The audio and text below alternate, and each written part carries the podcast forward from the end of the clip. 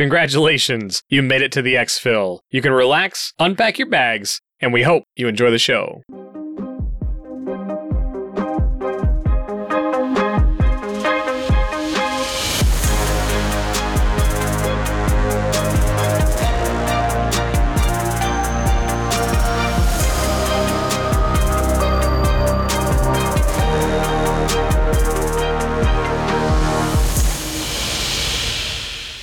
Hey there, Mike, aka MTB Trigger here, and with me, as always, is my co host Ronald, aka Eric. If you are brand new, welcome. This is an Escape from Tarkov podcast where we talk about all things EFT, and our goal is to get better at the game, and we hope you come along with us on that journey. So, yeah, today We've heard there's a wipe. We had a huge interview last week with Veritas. Thanks again for coming on the show, man. And this week we're talking about what we're doing leading up to the wipe. We still don't know exactly what day it's going to be, but we know it's coming soon. And we're going to be talking about what we're doing once the wipe hits. What are our strategies as first wipe players? So excited to jump into that. But before we do that, let's get our hideout keeping out of the way. So, first, as always, the absolute best way you can help us, the best way to help the show, is to share the podcast with a friend. Let somebody know who's not listening to it, thinking about playing Tarkov, or just looking to get a little bit of an edge or get better at the game. Let them know about the podcast. Other things that you can do for us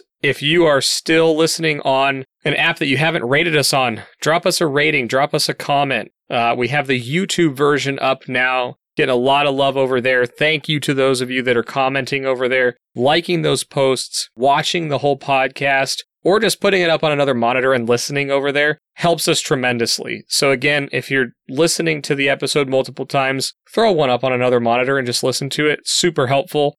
And thank you so much for doing that. Other news, we're beyond 150 reviews on iTunes now. We have 152. So thank you so much for that. Uh, but outside of that, if you're looking for me, I play Tarkov a couple times a week on stream on Twitch and I'm also on Twitter and Instagram as well at MTB Trigger. So if you're looking for me, that's the best way to find me. And Ronald, how you doing, man? Let these folks know where to find you and what's going on, man. Hey, how's it going, everybody? I've had a pretty good week. If you're looking to get a hold of me, you can get a hold of me on the Twitters at Ronald Gaming. And of course, you can always get a hold of Mike and I at the best place, which is Discord. We're at the top of the list under the host section. Send us a DM. Love to hear from you. And we enjoy talking with everybody in the Exfil community. If you have something outside of a DM that you'd like to get to us, you can always email the show at xpmedia2020 at gmail.com. Once again, this week, we'd like to tell everyone about the website, xpmedianow.com. We've got some blog entries up there from one of our very own in the community, Kev, aka the One Heart. He's got some blog entries up about some new games that are out there. And so I encourage everyone to go check that out and share it with some friends. It's some really good stuff. Besides that, it's been a pretty uh pretty good week in Tarkov. I'd have to say that I'm kind of really looking forward to the wipe, looking forward to talking about the wipe tonight. And I've had some uh had some interesting challenges just saying, okay, I'm going to use all this stuff that I usually can't afford. So it's been kind of fun from that perspective.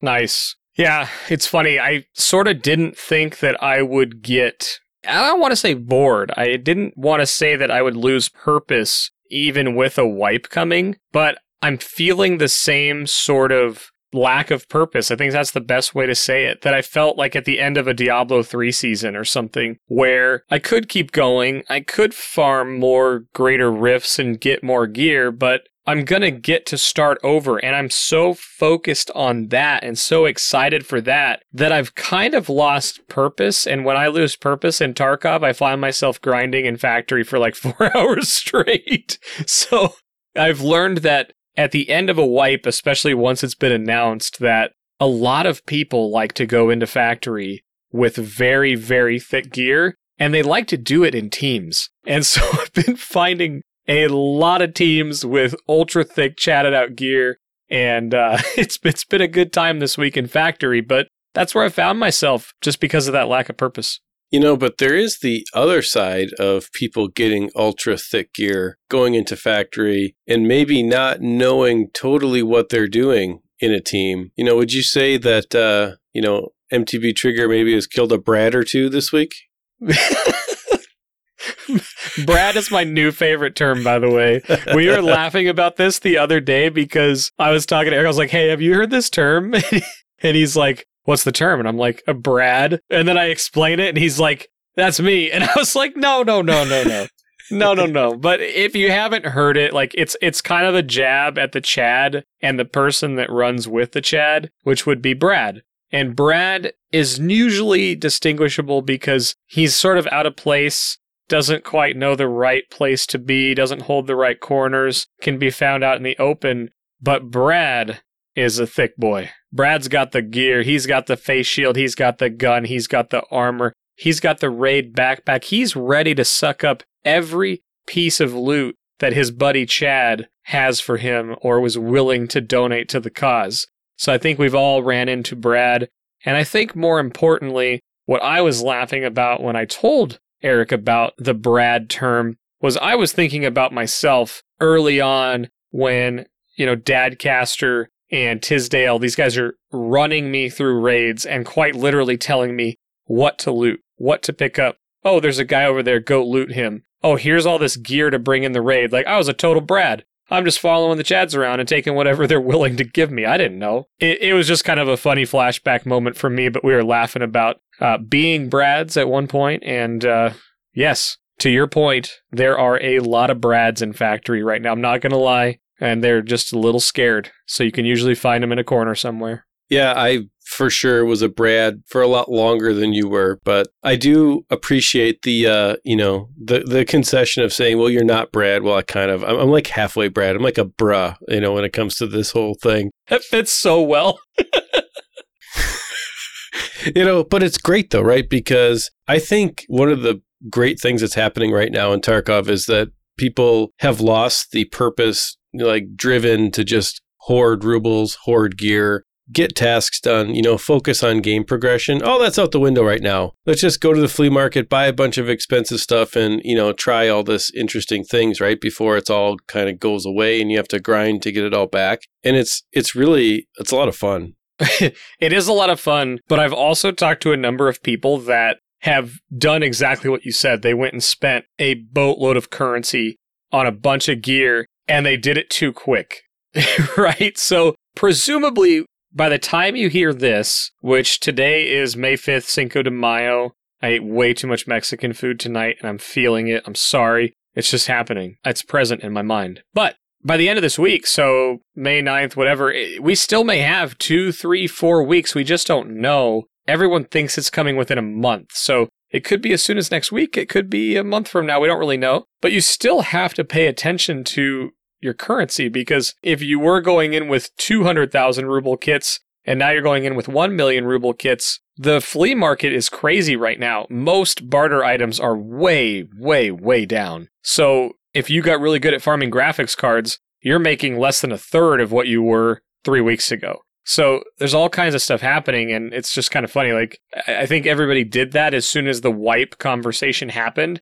But I think now everyone's kind of like, oh, maybe it was a little too hasty for me to go spend everything and buy in the full Chad loadouts. So interesting. Yeah, you know what I actually found is that I'm playing a whole lot better. It's really weird when you play. Uh, you know, playing scared is not really what I mean, but when you play with a, a hesitation, because you're thinking, oh, okay, I need to grind whatever. I don't want to lose this stuff. It's not gear fear. It's more about the amount of time I have to put in to replace something. And so I'm playing a whole lot better, which I think is really kind of fun for me because I kind of went through this transition period in this wipe conversation for about three or four days where I kind of was thinking, what's the point of keeping playing Tarkov right now? I still like the game, but kind of if I don't have a purpose, why am I playing it? And what I'm realizing now is that I'm just having a lot of fun using this gear, playing quite a bit more aggressively. And sure, I'm dying, but I'm also living a whole lot more. And uh, we actually had a factory raid where I was the Brad in the situation to start with.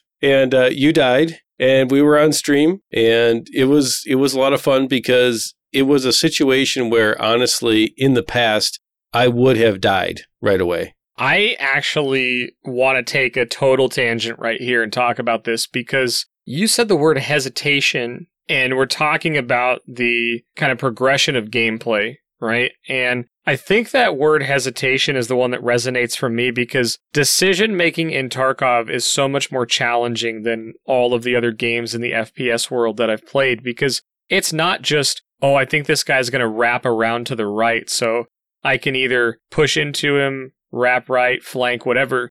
There's healing aspects and the debuffs and all of those things. But it's that hesitation that is so hard to get over because it's things like, oh, should I stop looting right now? And if you hesitate, you die. Oh, should I throw this grenade right now? Oops, hesitated and I hit the wall because I turned. Right? There's all these hesitation factors. And so what you were just talking about was that time where we're in factory, we spawn behind the forklifts and we go up the rafters on that side and then we run across the rafters to the outside of the breezeway. I hear a guy, he's on the inside. And at this point, I decide to make the jump from the rafters to the second story, which is actually a really challenging jump if you're not super familiar with it. So when I said that, in my mind, Eric's going to stand in the breezeway or hold the breezeway while I flush this person up into him, which is where I heard this person, where they ended up being. So we go in, I kill a scav that's right on the staircase, and then I go up the stairs and I shoot the guy that's in the breezeway. And in my mind, I see him looking out the hole in the breezeway, and I'm like, oh my gosh, he's got Eric in his sights. So I spray him down because he kind of scares me.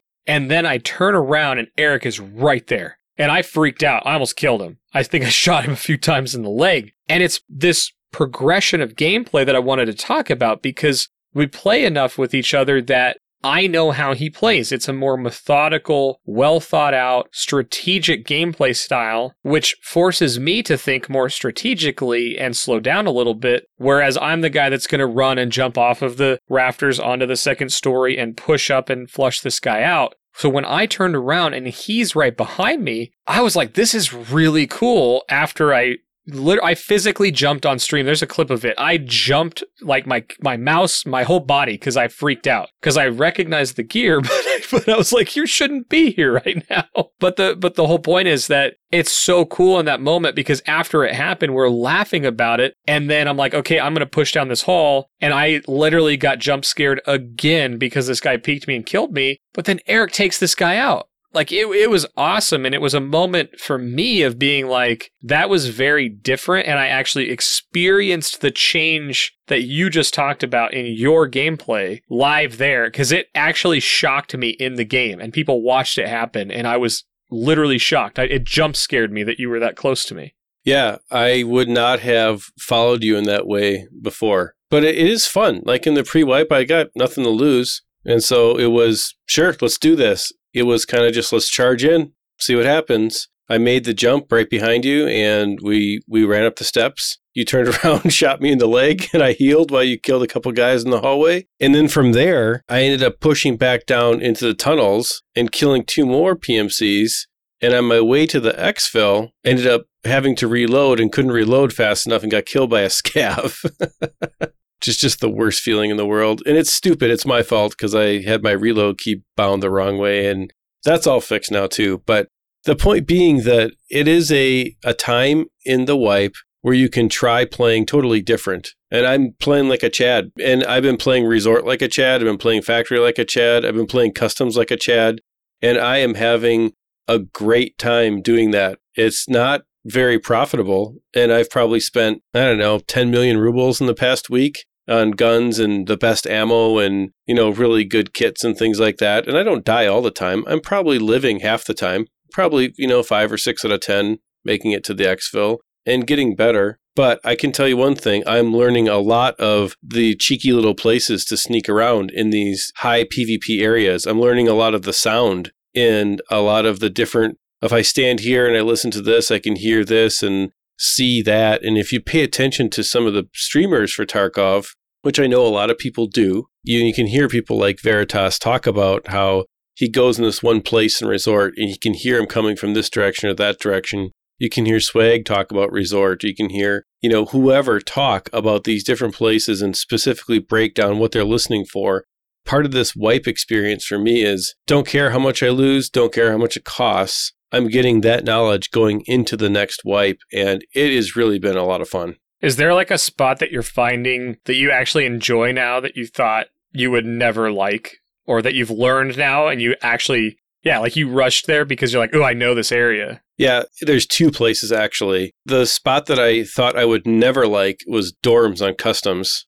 And now I really enjoy dorms on customs. Uh, and I enjoy it because it's hard, actually. I enjoy it because there's a lot of ways to make noise that throw off the person who's hunting you. You can you can make a noise, you can you can walk, you can jump or something. You can make noise but you can't quite tell what's going on. I'm also learning to use grenades as distractions. It's totally different. It's much more aggressive than I've ever played. So throwing a grenade down a stairwell so it goes off on the floor right below me and when it goes off, I run two rooms down and I'm repositioned. So when they were listening for me in you know one spot, I'm in a different spot. They come up, I kill them. Right? Dorms is great for that. You can do a lot of that kind of thing. So dorms has been a lot of fun to kind of learn. The other area that I would say has been is is factory. I've done a lot of factory. I've just avoided the office. I just haven't. The office is what it is. You know, the office you you can hold the doors. The office is a bullets game. If you don't run out of ammo, you, you can hold yourself pretty good in the office. But I think it's probably, at least for me, it was more beneficial to get better at PvP to play the tunnel game, play the sound game on the main floor of the factory, and let the PMCs try to come find me and and play around in in that area. And that has been that's been a blast. I kind of understand now why you like factory so much. It's fast it's quick it's very satisfying it doesn't it's not a 10 minute setup for something. It's a 30 second setup. And in the first two minutes you can really you're either going to be successful or you're not right? And then you start playing the game of cat and mouse and factory. And i am enjoying engaging in that. And post wipe i'm going to play totally differently. It's going to be a good time. And so i would say those are the two areas. Nice yeah, it's just funny to me because Factory is just that one that people are like, oh, I'm not sure. It's so hard, or I had such a bad experience. And I did too. And now it's my favorite map for the exact reasons you brought up is it's quick action. You can do PvP how you want. There's times where I sneak around. Like I will slow walk up the stairs and then slow walk on the rafters and just listen. But there's so many variables on Factory and it's knowing the spawns and clearing them out. Okay, that means I control this whole half of the map. What do I want to do? Well, I'm not sure if that guy spawned over there, so I can't really do this. Like, it, it's still a chess match on a much smaller scale. But again, I think everybody can find a way to play Factory. And again, we'll talk about it later in the show in more detail on what our strategies are post wipe. But Factory, I think, is it's a really popular one right now because you see so many people that are level 10 to 20 coming in with full, you know, Gen 4 setups and AS vals, which are extremely expensive on the flea market right now. So people are trying to learn Factory, which actually makes it fun too because it's not you know, there's a lot of Brads, okay? There's just a lot of Brads on Factory, and there's a lot of Chads too. But it's it's nice for learning because frankly you're going to run into everything and it's a great map for experience. So I'm like wanting to go talk about my strategy, but we're not going to do that yet. The only other thing for me though that happened this week is I've been working on the Kappa task slowly. I have eight to go. I got another one done today, which was kill a PMC while blind from a flashbang. And I got the second kill today while doing that. But this Woods task, killing three PMCs on woods in the same raid is driving me insane. And I've gotten to the point where I'm using an Archangel Mosin with a Reaper scope and I still can't do it. I've gotten two kills seven different times and then I die. Woods right now is another map that I think people are forcing themselves to learn, and everyone's going in with Reapers, or there's a lot more Reapers than you would normally expect, because it's pretty rare that you see someone that isn't looking at you or trying to find an angle on you on Woods right now. So it's, man, it's making this task so hard. And again, I haven't had challenges with some of the ones that people really struggle with, like the guide. I got the guide done on my first shot solo basically. You know the is where you have to survive every raid and you can't be a run through you actually have to earn some experience. And i did that solo on every map except for customs. I had people come in and help me on customs which was the very last one but i got it done on my first try. But this woods one is like oh i've gone through so many mosins so much ammo so much gear and then when I die like two or three times, I just go back into factory and farm it for a few hours to get my confidence and my gear back up. So kind of an interesting week as far as it goes because I have gotten some other tasks done, down to seven or eight now. And I, I don't know if I'm going to get the Kappa before the wipe. I'm going to grind hard for it when it comes time to wipe, but I'm not sure if I'm going to get it. We'll see. Yeah, I understand that. The grinding for tasks. I've kind of this week decided that my tasks kind of are where they are. You know, I've made it to the point where I probably have about mm, less than 20 left. And so I've just kind of thought, well, this is a good point. Made it too soon where you really got to have friends to help get through some of these kind of really obscure things. I'm nearly not going to worry about that right now because it's not, I won't have enough time to get all the way to the Kappa. So I'm not, I wouldn't say I've given up on tasks. It's just not my focus at this point now.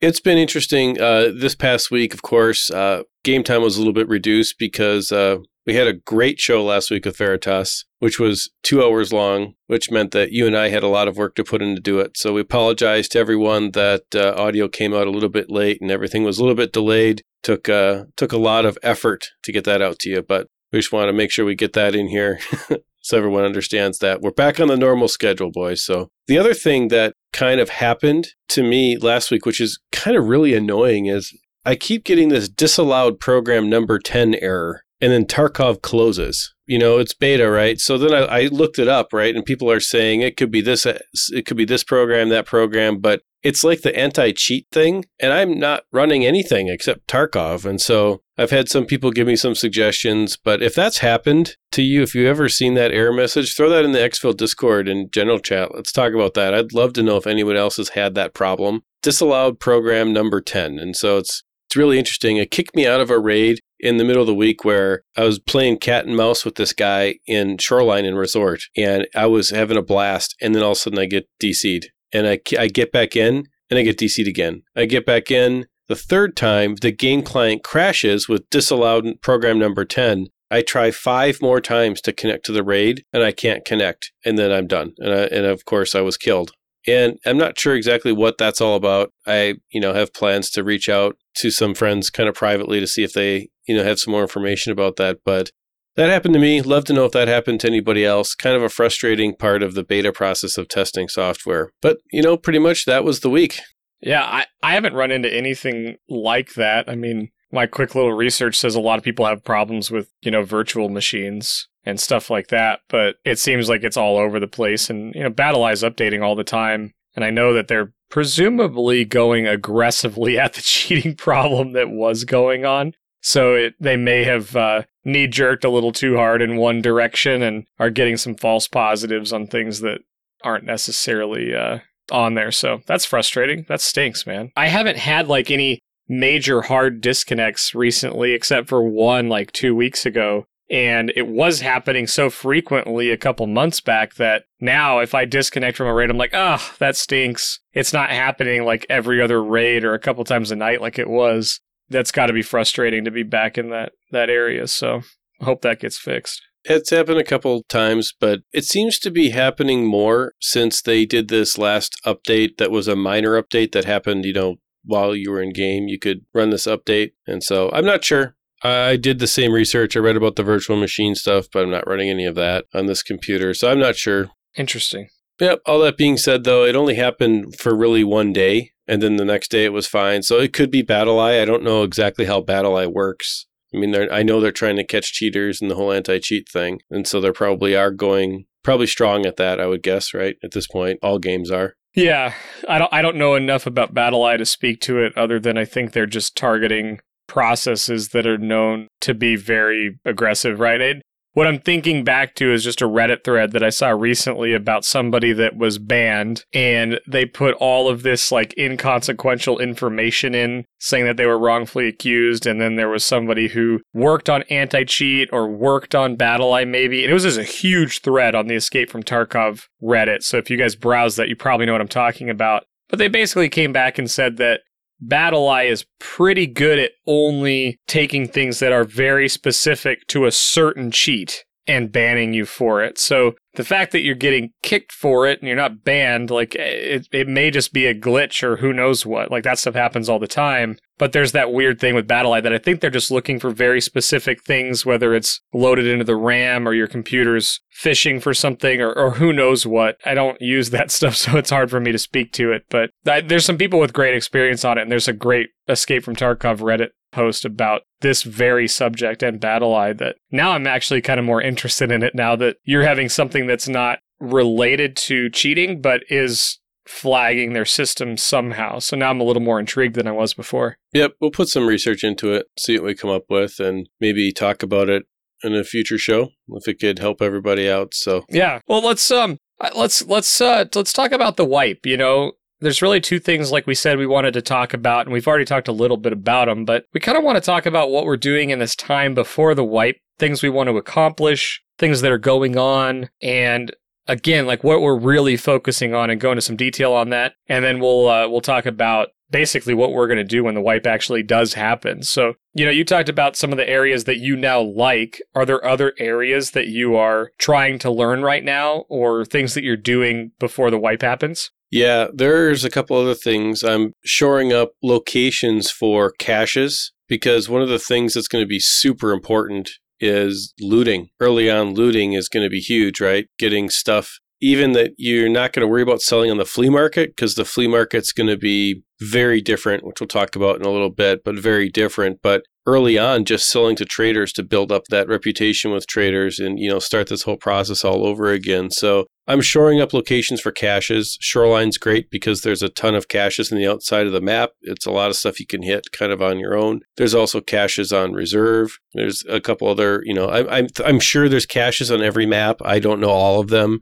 but um, I've been shoring up cache locations. That's definitely definitely one thing. And then beyond the PvP, which we've already kind of talked about, because for me, that's the area that I needed to practice to get kind of better at, get more acclimated to, you know, that kind of thing. Beyond the PvP, I've been working on, ironically enough, sniping. I've been working on uh, bullet arc, those kinds of things, because it's really easy to play right now with good weapons, good ammo, expensive sights. But I've been working on trying to hit shots with like a Mosin with no scope at 100 yards. You know, just working on we're going to have what we're going to have. We're not going to have very good ammo. We're not going to have all the fancy stuff that we have now. So I've been kind of gradually working in like a raid of basically low end gear to just say, okay, I'm going to have to be successful with this. And so, kind of getting used to that, kind of more of a low end loadout. I keep hearing people talk about practicing with the low end loadout or level one and level two traders and things like that. And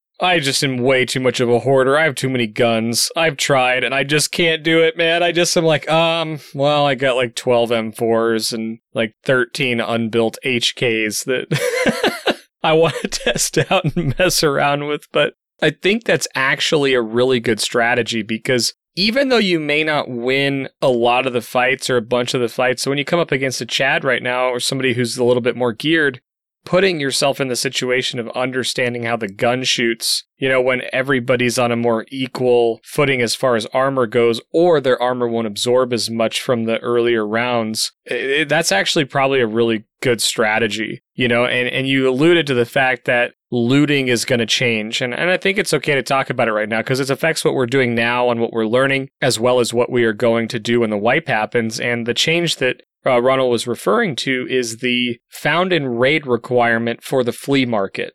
So we don't know everything that's going to happen related to this, but what Nikita said is that two things are going to happen. One, if you run into a raid, scoop up some loot, and leave, those items are not going to count as found as raid. So if you go as a run through, meaning you didn't get enough experience to be survived or whatever it is, those won't be found in raid, meaning you can't post those on the flea market. And furthermore, we don't know if it's going to be you can't flip items, right? If you buy something on the flea market, if you buy something from the traders, we don't know if you're going to be able to flip those onto the flea market. So it's a little bit up in the air, but at the very least, it's going to change pistol running and hatchet running somewhat. But furthermore, it's going to be a little bit more difficult to get items, maybe for your hideout progression, or even make some money because if the traders' items are not found in raid, that kills a bunch of the strategies that we just talked about a few weeks ago for utilizing some of the higher level traders. Yeah, I got to say a couple things specifically about this. The people right now, if you're one of the people in the camp that are complaining about hatchet runners or complaining about pistol runners that just go in and loot things, if you're complaining about that, but you're using the flea market to complete your tasks and complete your hideout and complete the game progression, you asked for this and be careful because they're going to give it to you now. And all of the complaining that you're doing about people hatchet running and then flipping things on the flea market, which you bought anyways to progress your game, you're now going to be in a situation where all of that's going to be gone. And this whole thing is going to be a be careful what you wish for. This wipe is going to be infinitely harder because of this particular change, I think. And what I mean by infinitely harder is it's going to take the average casual two hour a week player so much longer to get through this stuff than it would have in the current system. Well, and I've I've actually thought a lot about this because my initial gut reaction to it was similar to yours. But I think the vast majority of barter items that get posted on the flea market are found in raid. Maybe they're pistol run or maybe they're hatchet run, I don't know, but they're still going to show up there. I think what's going to be really interesting is that there's not going to be this like artificial influx of capital from flipping items from traders. That's the one that I have the most questions about. Like, is the weapons case trade still going to be there? They could completely change every trade for all we know and what's required. But if the traders had the same stuff as they did this wipe, we don't know if we're going to be able to flip stuff that way. And that made up a lot of the cases. There's also things like thick items case. You get one of those from a task, and I don't think you can find those in raid because stuff that other players bring into a raid even if they brought in a thick items case to fill up with loot, it doesn't matter. It's not found in raid, so you can keep it and use it, but you're not going to be able to sell it and make the money on that. So, you know, you get a slick armor off somebody, you get a Gen 4 high mobility kit. It's not found in raid. The availability, the supply is probably going to go down, but I think it's also going to keep the relative amount of currency exchanging down as well. So I don't know that buying items for tasks or hideout progression is really going to change that much. I think it's just going to be relative to the new economy. And I think what you're saying is that the economy is going to change radically. And if you're used to doing it one way, it, it is going to be different in this next wipe. It's just hard to say right now. But I don't know that it's going to be harder. I just think that people are going to have to find, you know, people that really like pistol running or really like hatchet running I think they're going to have to find a way to get some experience before they leave, right? Unless it's going to be those guys are going in and finding stuff that sells really well to the traders and they're going to leave stuff that's better on the flea market. So, I mean, it could radically change it. I just don't know. I don't know. You brought up some good points that kind of challenged the way I was thinking about it, though the supply is going to be so much less. Well, what you said is, I agree with everything you said, but there's one critical piece of that description, like that thought process that you just laid out. The supply is going to be 5% of what it is now. There's just not going to be the flood of stuff on the flea market like there is now that come from the hatchet runners, the pistol runners, the, the loot runners. Do you think there's that many right now? You think it's that big of a percent? Oh, yeah, I absolutely do. And I do now more than ever because I'm going to all the high value places in the maps now on purpose. So I'm going to the mark rooms and resort and in dorms. And what do I see? I see five to seven dead hatchet runners there every time. I, I think there's a lot of them. Why would they make this change if there wasn't, right? There's no reason to make this particular change as a reaction to that play strategy that they feel is breaking the way that they want the game to be played. True. There, otherwise, there's no reason to do this.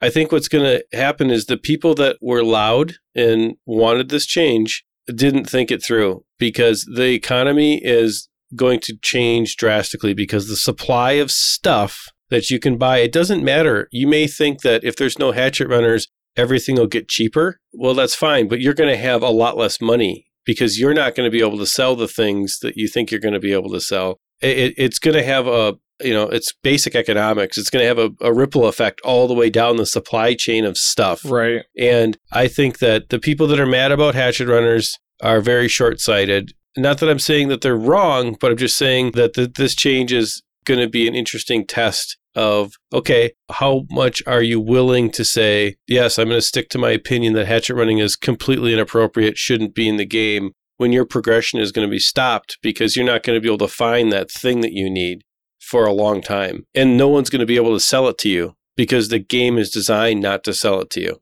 then I think that's going to happen. I don't have an opinion either way. I actually don't mind this change because I'm not a hatchet runner. I don't I didn't really make money that way. Uh, so it doesn't really bother me. And I've already been thinking about how I'm going to make money with the new structure anyway. So I don't have a strong opinion. I'm just saying that the people that do have this strong opinion, I don't think it's going to work out the way that they think it is. Yeah, and I guess I kind of had a strong opinion about hatchet running and pistol running in that I didn't make money on shoreline and, and reserve, which are two of the really common pistol and hatchet running maps, but I still didn't like how easy it was personally. And so I do think that the market economics are going to be, I think they're going to be fun because I think it's going to be really interesting to see it.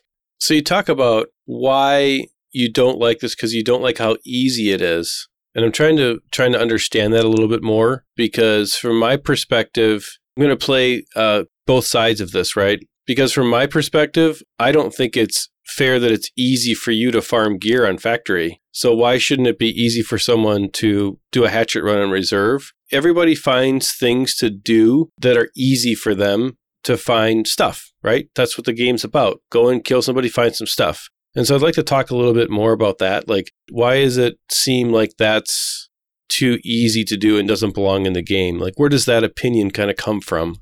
I guess that's a great question. Um, I guess my opinion on it is that I don't find factory easy. I find it very challenging for me. And making money on factory is even more challenging because in order to be fully geared, you're wasting a lot of ammo generally. So the economics of factory require you to probably have a two or three to one kill death ratio to actually make money there. And so I, I've been able to achieve this, but it's not easy. I find it fun more than anything, right? And then maybe that's what we're going to boil this down to. But I find it fun, and then I've found a way to make money there. I guess what I don't like is that somebody can avoid all conflict can run to an area, and it's really shoreline that I have a problem with. I actually don't even have a problem with it on reserve because reserve spawns are laid out so well and they're still pretty close together that you're in a lot of danger on reserve if you're pistol and hatchet running. It's really shoreline that that kind of bothers me because you have such an advantage if you just straight sprint up there. And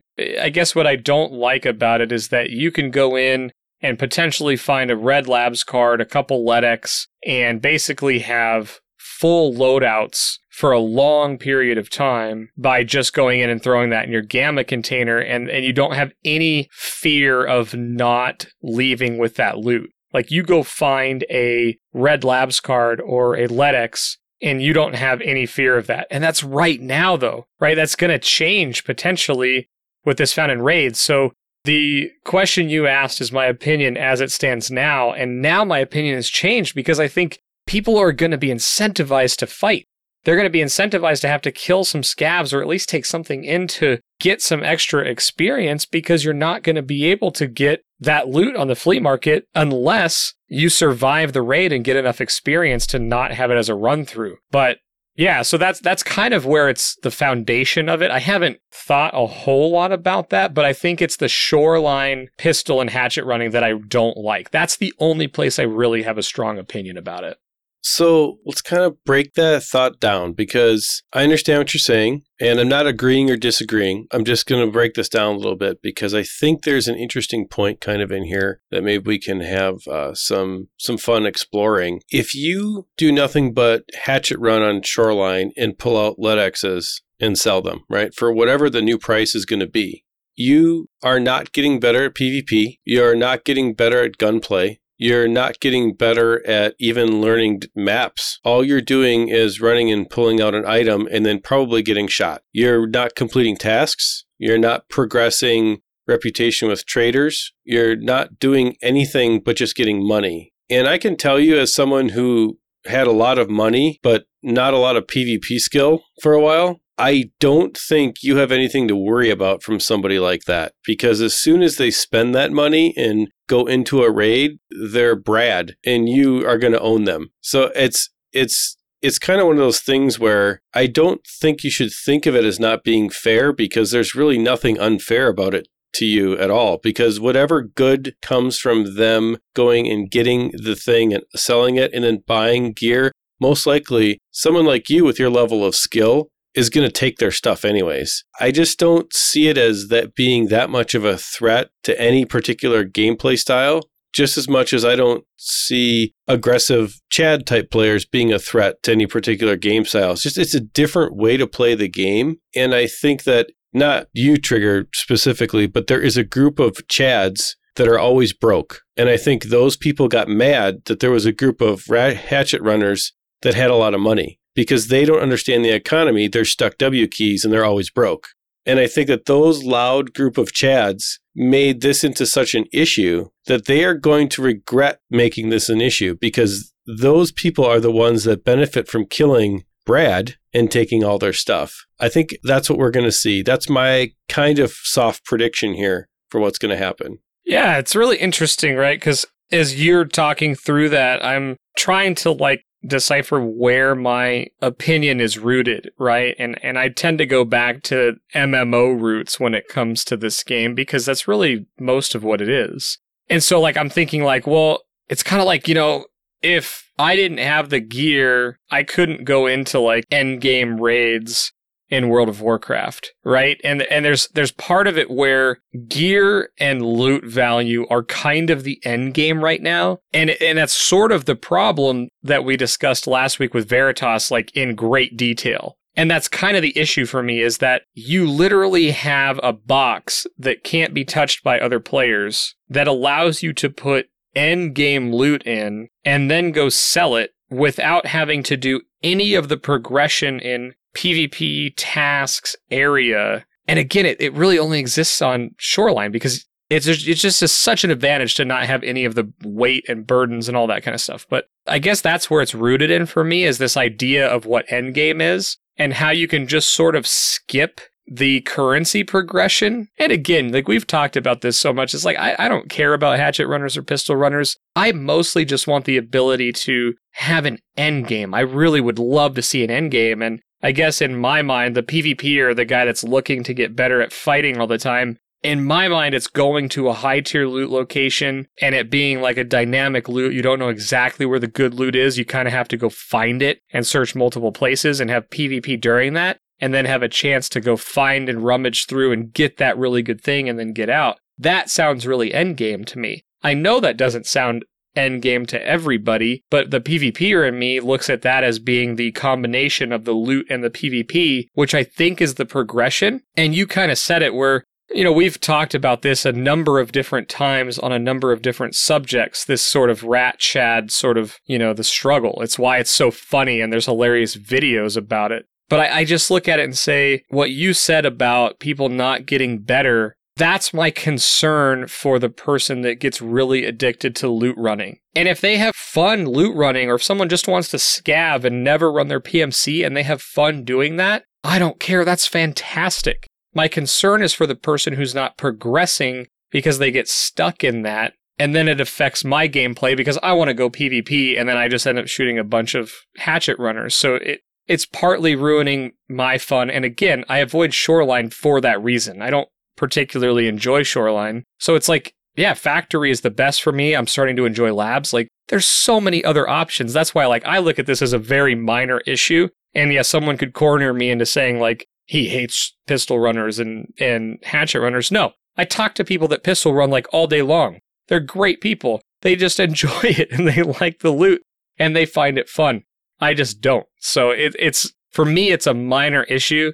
And yeah, on one map, I don't like it. So I don't know. That's sort of a soapbox, but at, at, the end of the day, it's not a huge issue for me, but I am strongly opinionated on that one map.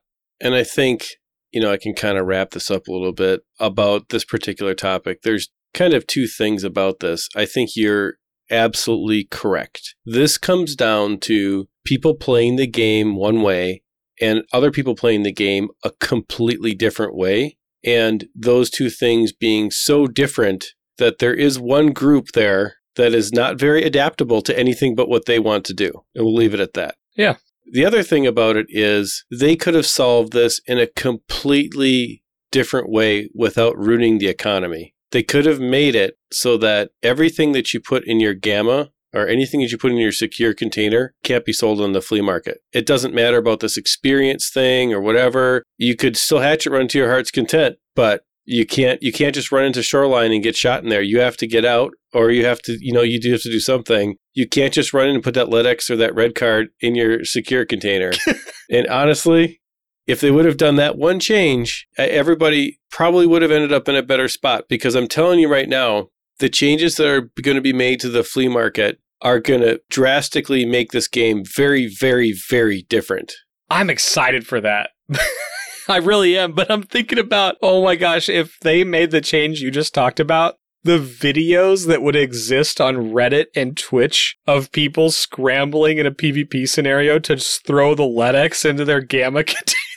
Because they're like, I want to sell this so they don't gamma it. And then someone shoots at them and it's like, ah, you know, that would be hilarious but I don't think it would be super fun to lose loot that way. But yep, they, they could they could have done it so many ways. They could have, uh, yeah. I mean, I think there's probably ten good solutions for how they did it, or removed hatchet running, or changed it, or protected the economy. Like every change is going to affect it some way. I think at the end of the day, this doesn't remove pistol running. It doesn't remove hatchet running. I think it makes the economy less apt to botting if that's a problem that they're having, we don't really know. But if you train a bot to go loot and then just throw stuff into gamma, doesn't matter how often they die, you can just run that bot forever. So it makes it less prone to that. You can't buy and flip stuff, presumably. So it kind of removes that. So I think the economy is going to be truer. I think it's going to be a better representation of value. But I do think you're right. I think it is going to be radically different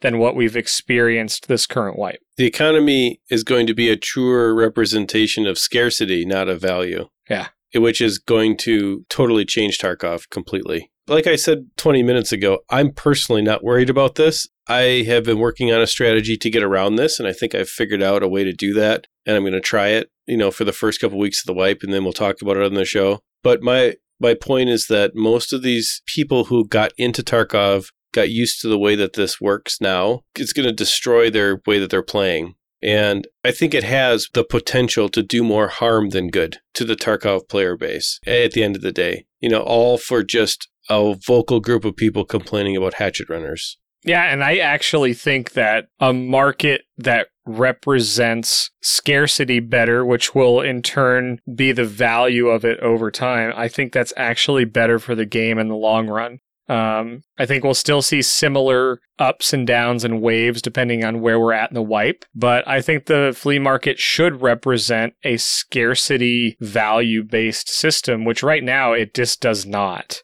I think that'll ultimately be a good thing. I think it may change a lot of maps and how they're played and why, especially if they do the dynamic loot thing, which was alluded to, hasn't been talked about a whole lot. But if the set spawn locations for LEDXs and red cards and all that go away and it's more dynamic. That combined with what they're doing right now, I think is a long term good play, but it will have short term craziness and probably some hurt feelings and people discovering how challenging it's going to be if they just go into the next wipe trying to play the same way they always have. Well, what's going to end up happening is there's going to be a very, very large gap between the very top end of the player base and the middle of the player base. And so it's going to be luck of the draw when you're loading into a map. Are you going to be with one of the super chads who has gotten all of the best gear that is maybe 30 to 50% better than anything that you could even remotely get your hands on, in which case you have no chance, you know, or or not. And I don't think it's going to be good. Actually, I mean, I kind of disagree with that, and that's okay. We have opposite opinions on this. I, I don't think it's going to be good. I think it's going to frustrate a lot of players, and I think a lot of people are going to quit at about maybe a month or two in because there's going to be no access to that better gear, to that mid to high tier gear for casual players. It's just going to be almost impossible to get, and I don't think it's going to be good. It's going to turn Tarkov into a a niche Chad PvP game like all these other shooter games turn into, it's not going to be good. I think the armor, you bring up a good point. You know, I think guns and ammo to an extent aren't going to be that big of a deal because I think there's good ammo choices throughout the entire game. There's obviously best in slot, but the difference between, you know, BT ammo and BS and 7 and 39, it's not that big. Like if you get an extra two shots on and you strategically outplay someone, you're going to put yourself in a scenario to win regardless. However, the armor discussion is one that most armor is purchased with either very high end item trades or it's just purchased by someone selling the armor, and very little high tier armor is found in raid. So that piece in particular is very intriguing to me on what they do with it. I think personally that the trades need to be modified to either make high tier armor extremely hard to get extremely high trade value so that it's like even the people that manage to be pushing content and aggressively pushing economy, they're not sitting on thick items cases full of slick armors. They have two, you know, because even with a slick armor, you can get shot in the back and die. So I think they either need to get really rare or the trades need to be adjusted to this new find and raid thing. I still am optimistic that it will be a good thing, but I think adjustments need to be made. So if we find out that no adjustments are made to the current trades, the current armor trades, specifically armor is the one I have questions about, that could lead to some issue. Maybe it's they need to add more mid tier armor, make it available earlier. I don't know. But you brought up a good point there that I hadn't really considered. You know, because guns and ammo, I don't think that's the issue. I think what it boils down to is armor. And we all know that armor is really good for taking a couple extra shots, but at the end of the day, like if you're shooting first, a lot of times you'll win if you have at least decent ammo. Now you've got me wondering about the armor situation. I just don't want to end up in a situation where you can't progress in the task system because you can't get good enough gear and you can't progress in, in the experience system in the raid system because you're level 12 and you go into a raid and you die to the first people who push to level 30 and you just you hit a wall and it, it's not fun to lose nine out of ten times and then you can't make money because you can't flip anything on the flea market so you can't afford and at some point you're broke all the time with no mechanism to make money and with no mechanism to really get better gear that you keep losing. So it may take you five scav runs to get enough gear to raid once and then you lose. The game is punishing but this change makes it unplayable for casual players. And that's my point. Like, I'm talking about casual players. And that's what I think, if they're not careful, they're going to kill off in Tarkov. It's just my opinion. Well, it's it's also though if hardcore players, right? And I'm a hardcore casual, no question about it. That's kind of where I stand with the games I play. I usually have one or two games that I put all my time into. But as a hardcore casual, I focus on things that make casual players happy because the truth is, if the hardcore player base is the only one that has access to these high tier items and they're selling them found and raid on the flea market, well, if the casual player base can't earn enough money to afford them, that means the hardcore players aren't making money either. Right? Because a lot of the rubles comes from the significantly larger portion of the player base that is a casual player right? Most games have, you know, 1 to 5% are hardcore, and you know, then you got another 5 to 10% that are hardcore casuals, and then the rest is made up of casual player base. And Tarkov may be a little different than that, but it's probably somewhere in that in that realm. And if you kill off the casual player base, the hardcore players are hardcore. They're PvPing in gear and economy, and they're not going to want to sell good armor to another hardcore player if it's really hard to get or really expensive. And if it's too expensive and you can't make money as a casual, the hardcore people's economy is affected negatively. So it is a very intricate balance. I think the really good thing about it is I think the state of the game right now is actually overall really good. So if this is an absolute dumpster fire, they can just go click and go right back to the way it was, which I don't think they'll need to do. I hope that they take a good look at this early on and and they find the right solution for it. Think about it like this. For every one hatchet runner that's selling LEDX for a million and a half or whatever, two million rubles, you have 10 casual players that are scavving for a 100,000 rubles a, a round. And all of that is possible because those casual players that have a low skill level but are trying to get better because they like playing the game, all of that's possible because they can sell everything that they scav on on the flea market. And there's a thriving economy for them to have access to get incrementally better. And if you take away that access to get incrementally better, all in the name of satisfying the hardcore player who's mad at the small percentage of people who are hatchet running and making money in that way, I, I just I don't see how that's good for the player base. It, it doesn't make any sense to me to satisfy the loudest people in that way. And I've gone through this in other games too. It always ends up bad because the loudest people that complain about a niche item of gameplay like this don't usually represent the majority of opinion or understand it from a holistic perspective. They're looking at their particular tunnel vision of how this works. So I don't know. I could be totally wrong too. We'll see. Maybe it'll all work out just fine. Well, just change it on Shoreline. kidding. well, let's take that conversation right. And we took a hard right turn into this. And I think it's a great discussion because, again, I'm optimistic. I think it's going to be a good change. I think it's going to be better than most people think. I hope that you're pleasantly surprised, but I also think that you make valid points towards being concerned. So I respect that. Let's talk about that though, with what our strategy is going to be when the wipe happens. And maybe thinking about all this, is it changing as we're talking? I don't think mine is, you know, but I think when the wipe actually does happen, I'm actually torn between two things, and this isn't going to shock anybody, I don't think. I'm torn between grinding factory for experience, which will sacrifice trader reputation in the beginning and task progression in the beginning, but would allow me to farm up an arsenal of decent guns, right? I could probably stock up on hunters, Vepr hunters, Mosins, uh, all the things that are very good in my mind or very good early game items, ADARs, things like that, that I can use throughout the early and mid game. You know, I can probably get to level 20, honestly, really quick farming factory. And so I'm torn between that or just diving straight into tasks. And I'm not sure really which way I'm going to go.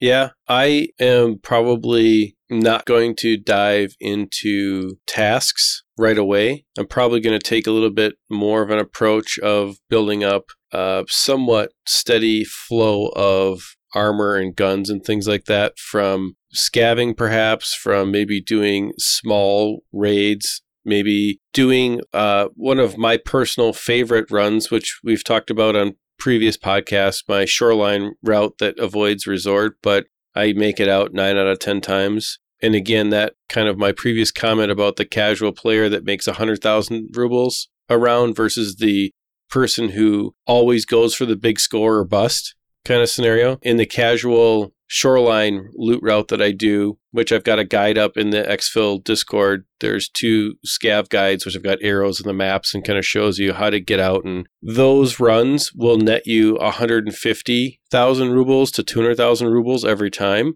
under the current system. Now, if you don't sell that stuff on the flea market, which you probably won't be able to, you sell it to a trader, you may net two thirds to a half of that. So it may net you 100,000 rubles at a time, which is still enough. Which could be really valuable under this new system. Right, which is still enough to buy at the traders at level one. You can still buy guns and you can still buy level two armor, right? You can still, at least under the current system. So, what I'm probably going to focus on doing is probably going to focus on the traders a lot and, and doing uh, some some kind of loot runs, maybe for the first 20 raids, just to get a good base of stuff. And then I'm going to kind of decide, like, you know, maybe we'll farm factory together, you know, and maybe we'll just push together to get a bunch of experience to unlock the flea market, just to kind of see what we're dealing with, because who knows what we're dealing with, right?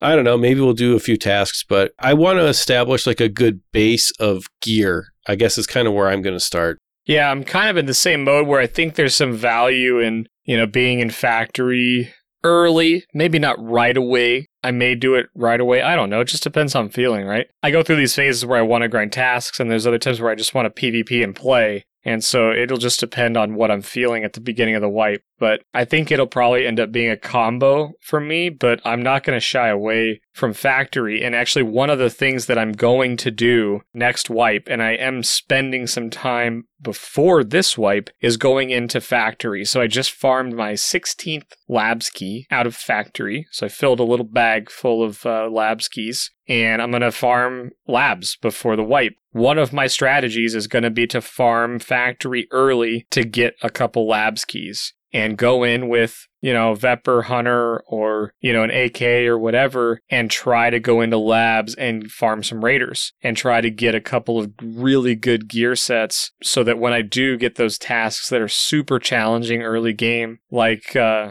you know, the ones that everybody's going to be doing, like Golden Pocket Watch and going into dorms and no one's going to have, you know, big Chad Sherpas running them around. Everyone's going to be on a similar gear footing. So that's one of the strategies that may be a little different is that I'm going to try to get into labs as early as I can and see if I can't get in and farm some raiders early. And I'm going to do that by farming scavs on factory to get those access cards. Yeah, it's a good idea. I'm really curious to see if they adjust the raiders or if the raiders, if you're going to be able to kill the raiders for one thing, depending on the gear that you have you know, and, and the next thing is if they adjust the raider difficulty based upon some overall average of what players are using, or if they just say, nope, this is endgame stuff. Good luck with it. If you can get it, you earned it. If you can't, well, then try something else.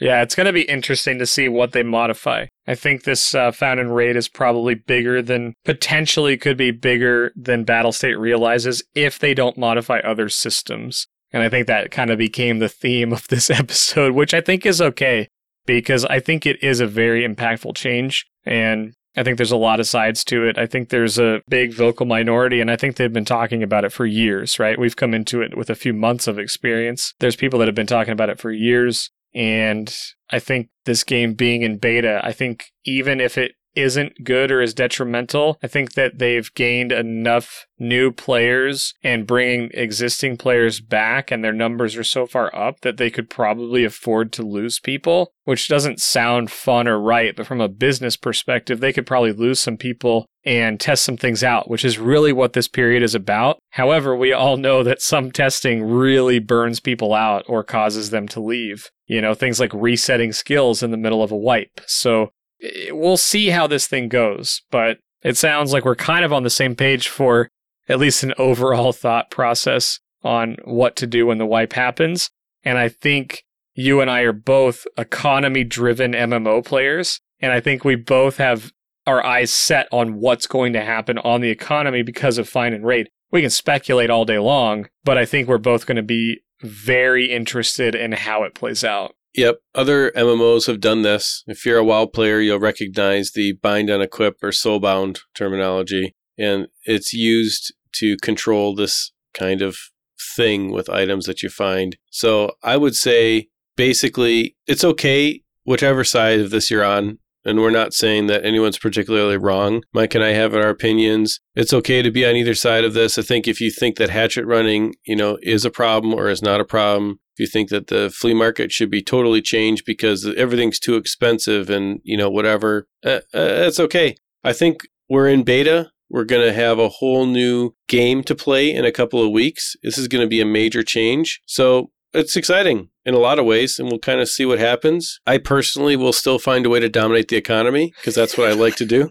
And I've already been thinking about it. So I'm looking forward to talking about that and sharing sharing those strategies after I try them out. Can I tell you one of my biggest fears is that the cases won't be able to be sold on the flea market? And I am such a case fanatic. Like I have five THICC items cases and seven THICC weapons cases. And so one of the things I've been doing, and this may sound so silly, but I've been like playing around with a new organization strategies that I may have to implement if I can't get cases. There's nothing wrong with that. and it scares me. It terrifies me. This game is literally it's an inventory management game, right? I mean, that is an entire meta for this whole thing. Is how do you manage your stash space? And I think it's hilarious because I don't I only have maybe 2 or 3 cases at the most, and I don't really care. I just keep what I keep and sell. I sell everything else because for me, the fun part is manipulating the economy to get what I want, right? And so there's so many different ways to play what I find fascinating is the people that have lots and lots of money have done hatchet running, right? Because they like doing that. And, you know, I never did hatchet running and I'm up over 30 million rubles, never having hatchet run ever, really. And so it, it's interesting to me that there are so many different ways to make money. And I realize the flea market change is going to be huge, but I do think there are going to be some strategies that work to make money. And so I'm kind of looking forward to testing out some theories that I have uh, post wipe. So, all that being said, I, it's going to be interesting. Playing Tarkov is not an exact science. the game is so complicated. There are so many different ways to have fun, to play, to get to that end game. And we're going to try something totally different. And that's what wipes are for. So I think that's about all all I got with that one. You have any uh, final thoughts for us, Trigger? No, I don't. I think um, neither of us really planned the found in raid to be a main topic of this one, but I think uh, it's a big factor. It's a big change, even for us new first wipers. So veterans are obviously focused on this, and for us, it's a big change. So I think um, keep an eye on it. Make sure you're thinking about your play style, the way you like to play, and how find and raid only on the flea market is going to change that. Because if you're not thinking about that or you're not ready for it, it could be a real slap in the face in a couple weeks. Yeah. But one of the best things about having a podcast is chasing down those rabbit holes. And tonight was definitely a, a good rabbit hole that we went pretty far down. I agree. But I do think it's an important topic because it's going to be on everyone's mind, and we'll have plenty of uh, plenty of conversation time to talk about it in the Exfil Discord. So make sure you hop on over there and join the conversation. I would still am very interested in if anyone has had this disallowed program number 10 error ever happen. So if that's happened, hop over in general chat. Let's talk about that this week or send me a DM. Be interesting to get some, you know, different perspectives on that. But I think that's pretty much it. We are seeing that green bar across the screen, which means that we are seconds away from disappearing. I'd like to thank everyone for their continued support of the show. Thank everyone for their continued support of the Discord in the Exfil community. You guys are all awesome. We definitely have enjoyed getting to know a number of you, and it's just fun. We're looking forward to going to this new season of Tarkov with all of you we're all going to get through this together, so it's going to be a good time. So, if you could do us a favor, if you're listening to us on your favorite podcast platform, iTunes, Spotify, Stitcher, everywhere else that there's podcasts, and I think we're now up over to 100 million places where there's actual podcasts. If you could give us a review on all of those different platforms, that'd be fantastic. It really helps the show get spread out to a new audience, just brings more cool people into our community and that is awesome. Also, if you can check us out on YouTube at youtube.com slash xpmedia now, like Trigger said in the beginning in the hideout keeping, if you could pull up the show for that second listen, throw it on your second monitor and listen to the show on YouTube, that really helps the algorithm on YouTube spread the show out and we are reaching an entirely different audience on YouTube, which is really kind of cool because we're getting the audio content audience. The YouTube audience is bringing a very diverse group of people together in the Exfil community. And I think it just makes everything more fun and just makes all of the gameplay that much more interesting. So that's pretty much it. We're really getting close to disappearing right now. So have a great week, everybody. And remember to have fun before the wipe. And if you wipe with one ruble, that is a wasted ruble. So spend all your money before the wipe don't do it too early, otherwise you'll be scavving. Be a Brad if you have to. be Brad if you have to. And remember to scav often. See you guys. See ya.